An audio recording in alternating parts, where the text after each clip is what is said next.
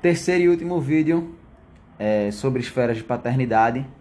Nos outros dois episódios, nós vimos sobre o que são esferas de paternidade, a profundeza das esferas e como elas interferem nos nossos relacionamentos e no nosso relacionamento com Deus. E como esse relacionamento com Deus vai interferir em todas as áreas da nossa vida.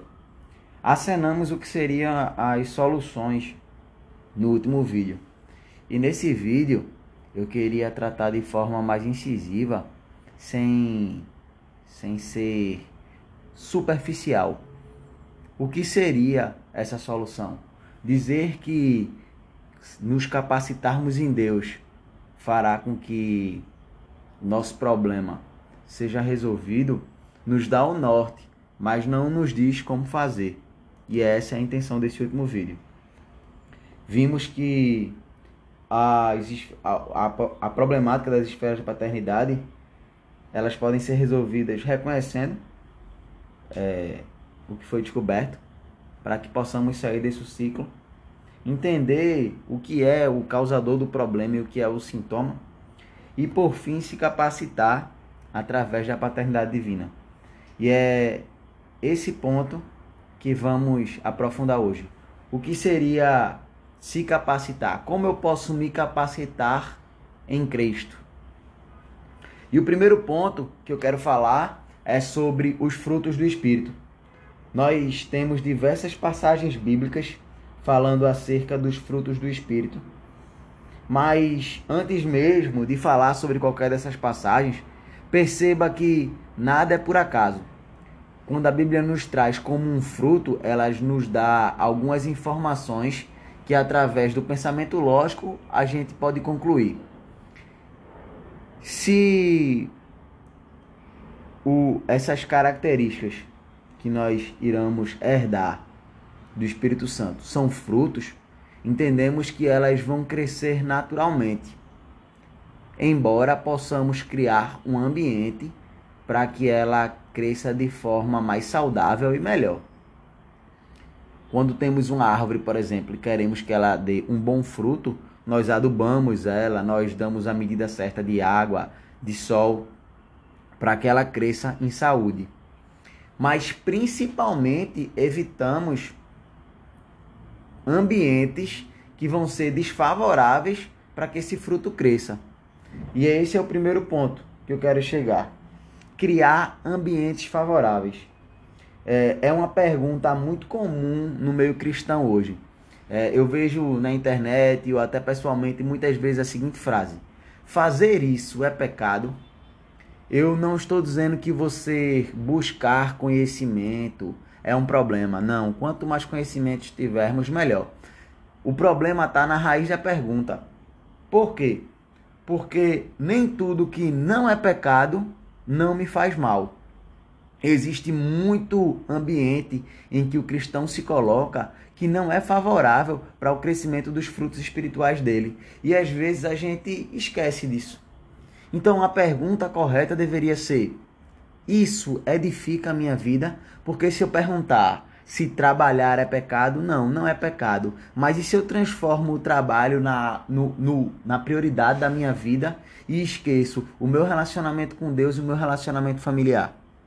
Então, o primeiro ponto que eu quero que você pare agora é perceba os ambientes em que você está inserido. Você já viu é, os problemas, as raízes dos seus problemas. Você, de certa forma, sabe o que causou e sabe os seus sintomas. Então, vamos começar a dar nome aos bois? Imagine um jovem ou um adulto que tem problemas com relação à sua sexualidade. É, você acha que certos filmes dão a ele um ambiente favorável? Muitos jovens estão é, com problemas com homossexualidade, com a sexualidade é, imoral, com masturbação e etc. E aí ele não percebe que ele acaba criando um ambiente para que esses problemas barra pecados trabalhem em sua vida. Então o primeiro momento que eu quero que você pare agora é que ambiente eu estou colocando esses meus sintomas? Quais são os ambientes que eu estou me colocando? Será que eu sou alguém agressiva e, e acabo me colocando num ambiente que a minha agressividade vai ser estimulada? Da mesma forma, eu quero que você pense acerca da qualidade contrária ao seu problema. Se eu estou falando de agressividade, é a mansidão. Qual é o ambiente que eu poderia colocar para que um sentimento de mansidão ele paire sobre os meus pensamentos? Esse é o primeiro ponto. Eu preciso que você entenda que para que os frutos do espírito eles frutifiquem na sua vida, que você se coloque num ambiente favorável.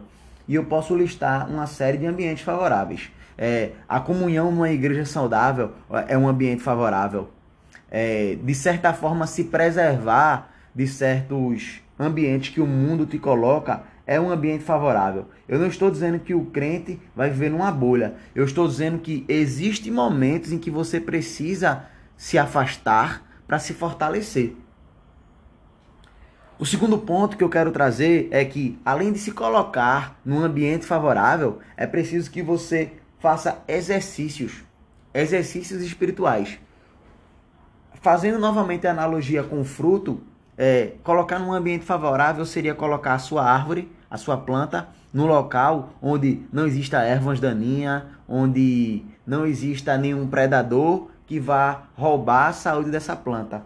O exercício espiritual seria como dar água, sol e adubo para que essa planta, para que essa árvore cresça. Existe um livro que é muito bom e que vem, sido, vem sendo trabalhado com a gente é, sobre disciplinas espirituais. O livro é incrível, o nome dele é Celebração da Disciplina, é de Richard Foster. Nesse livro, ele lista as disciplinas espirituais, separando-as em três grupos. O primeiro são disciplinas interiores, que seriam meditação, oração, jejum e estudo. O segundo grande grupo seriam disciplinas exteriores, seriam a simplicidade, solitude, submissão e serviço. E o terceiro seria disciplinas comunitárias, confissão, adoração, orientação e celebração.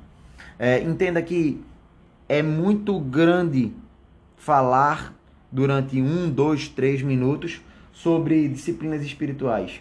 O que eu quero trazer agora é que é preciso que você as tenha, é preciso que você as busque. É, você só se afastar de você só se colocar num, ambiente favorável é verdade que vai fazer você crescer. Imagine um crente que se afasta dos ambientes em que estimulam a pecar e se coloca num ambiente, ele vai aprender por osmose, seja num culto, seja numa célula. É, eu não posso negar que vai haver um crescimento, mas esse crescimento ele pode ser exponencializado se ele sai do ambiente de agente passivo para um agente ativo. Ou seja, se além de estar num ambiente favorável, se ele busca o Senhor. Perceba, a Bíblia, ela trata o nosso relacionamento com Deus, Deus é sempre recíproco conosco. Ele diz: se nós nos chegarmos, eles, ele se chegará a nós. Se nós o, buscarmos, ele o fará ser encontrado. Então, perceba que, embora Deus, Senhor de todas as coisas, ele busca com o ser humano um relacionamento. É um Deus que se relaciona. Então, esse é o segundo ponto. Nós vimos para nos colocarmos num ambiente favorável e vimos para buscar disciplinas espirituais. Por favor, não deixe de procurar saber mais sobre essas disciplinas. Não deixe de buscar nós vimos três grupo, grupos de disciplinas espirituais. Que tal você tentar pelo menos realizar uma disciplina de cada grupo? É, pare um pouco, você fica tanto tempo na internet pesquisando sobre qualquer coisa. Pesquise sobre isso. Vá na internet, pesquise sobre disciplinas espirituais, tente colocá-las em prática em sua vida e você vai ver um fortalecimento, você vai ver um crescimento.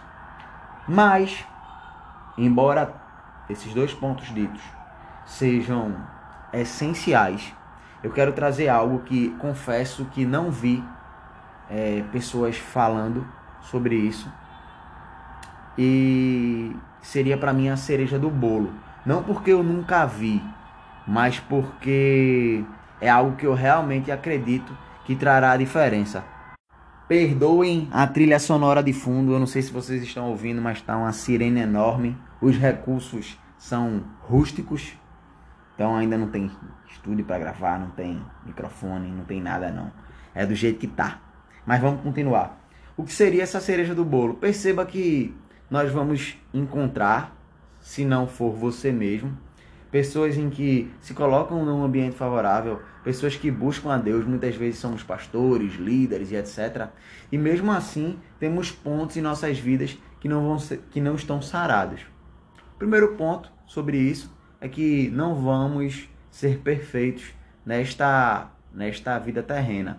É por isso que Paulo, Paulo fala de um espinho na carne. Eu não estou dizendo que você seguir, você vai alcançar um nirvana. Não é isso. É, mas existe uma cereja nesse bolo que muitas vezes é pouco abordada. É, que eu defini como utilização das experiências. Veja só, a matemática que conhecemos é diferente da matemática do reino, da matemática da perspectiva de Cristo. Em Cristo, líder é para formar líderes. O que vem de baixo ser maior. Você percebe que na nossa sociedade, líder é quem lidera, é quem está à frente. Só que para Cristo, líder é quem forma líderes. Embora exista hoje uma tendência, coach, a estimular uma nova perspectiva de lideranças e de tratamentos em, na área de empreendedorismo, é, o mundo ele tem uma perspectiva muito muito nós somos muito egoístas nesse mundo secular é muito eu e pare para pensar agora nas suas dores nas suas dificuldades que você observou durante esses episódios de esfera paternidade para o reino para a matemática do reino essas dores elas não te humilham. Essas dores, elas não te definem, elas te dão autoridade. Como assim, Heitor? Não faz sentido. Deixa eu te dar o exemplo de Paulo. Paulo era alguém que perseguia os cristãos e se tornou alguém que levava a mensagem de Cristo. O fato de Paulo ter vivido uma vida pecaminosa, o fato de Paulo ter feito tantas coisas horríveis, não davam a Paulo uma sensação de humilhação, mas davam a Paulo um olhar espiritual de eu sou pecador, eu sou miserável e eu tenho que correr atrás. Eu tenho que buscar a Cristo, eu tenho que pregar o evangelho. Mas veja só, todos nós estamos em pecado. Todos nós. O, o, a vida pregressa de Paulo acabou por reforçar o que todos nós deveríamos ter. É por isso que a Bíblia fala que onde abundou o pecado, superabundou a graça, porque quem muito foi amado, muito ama. Então, pare agora. Sei lá, eu, eu, eu falo de forma muito ampla porque eu não quero deixar nenhuma dor sua de fora, mas sei lá qual foi sua dor. Essa sua dor lhe dá autoridade, no mínimo, sobre a questão em si. Se você é alguém que sofreu abuso, você tem muita autoridade para falar sobre abuso, para falar sobre o contrário do que seria o abuso, sobre o amor. Se você é alguém que viveu uma vida de agressividade, você tem muita autoridade a falar sobre mansidão, porque a maior mudança do Espírito Santo não é ninguém estar tá falando em línguas, não é ninguém estar tá dizendo que vai acontecer amanhã, mas é a mudança de caráter. A maior mudança que o Espírito Santo faz na vida de uma pessoa não é fogo sair da língua dela, não, é a mudança de caráter. Porque é a mudança de caráter que faz com que nós sejamos pequenos cristos na terra, que nós testemunhamos a Cristo. Então, pegue essa, essa base. A, a utilização das suas experiências, elas não te tornam um ser humilhante, um ser menor. E quando você falar isso para si mesmo, a forma com que você olha seu passado vai mudar. Em vez de você ter vergonha do seu passado, você vai ter orgulho. Você vai dizer: olha aquele cara lá, olha tudo aquilo que ele fez. Mas olha onde ele está. Olha se não é algo divino. Olha se não é algo maravilhoso. E o mesmo serve se você não tem uma vida regrada a desgraças ou a pecado. Imagine um jovem que cresceu na igreja e muitas vezes ele acha que não tem, não tem testemunho. Isso sim também é testemunho. Você tem um legado. Legado é não sair do zero. Você foi alguém que aprendeu com o outro e não precisou passar por uma vida de pecado para entender que foi um pecador e que foi alcançado pela graça. Se ligou? E a segunda ideia com relação a esse ponto de utilização das experiências, que eu gostaria de finalizar, e, e cara, eu acho que isso aqui foi a parte que mais me tocou. Veja só, a ideia não é você se curar, é curar o outro. E no processo alcançamos a graça. Existe uma passagem que, por questões da nossa igreja local, a gente estava estudando muito, que é em 1 João, quando ele fala sobre o amor supera o medo. E aí a gente debateu bastante sobre medos, e todos temos medos. E eu quis ler o texto completo e vejo que está em cima, um pouco em cima dessa passagem. É em 1 João, no capítulo 4, versículo 12. Fala o seguinte: Ninguém jamais viu a Deus. Se nós amamos uns aos outros, Deus está em nós e em nós é perfeito o seu amor. Você percebe que o amor de Deus está em nós e é perfeito quando saímos do passivo para o ativo, quando nós deixamos de dizer que amamos a Deus e nós amamos uns aos outros. Veja só, quando a Bíblia vem falar do amor de Deus, fala o quê? E Deus amou o mundo de tal maneira que deu que deu o seu filho unigênito. Então, ame de tal maneira que dê, dê, dê suas dores, dê o que você tem. Quando damos um presente, a raiz do presente está muito mais no nosso coração do que no que nós damos. Imagine um homem podre de rico que comprar um presente caro, ele nem foi escolher esse presente muitas vezes, ele não tem nenhum laço afetivo com esse presente. Enquanto alguém muito humilde, ela, ela escreve uma carta para alguém.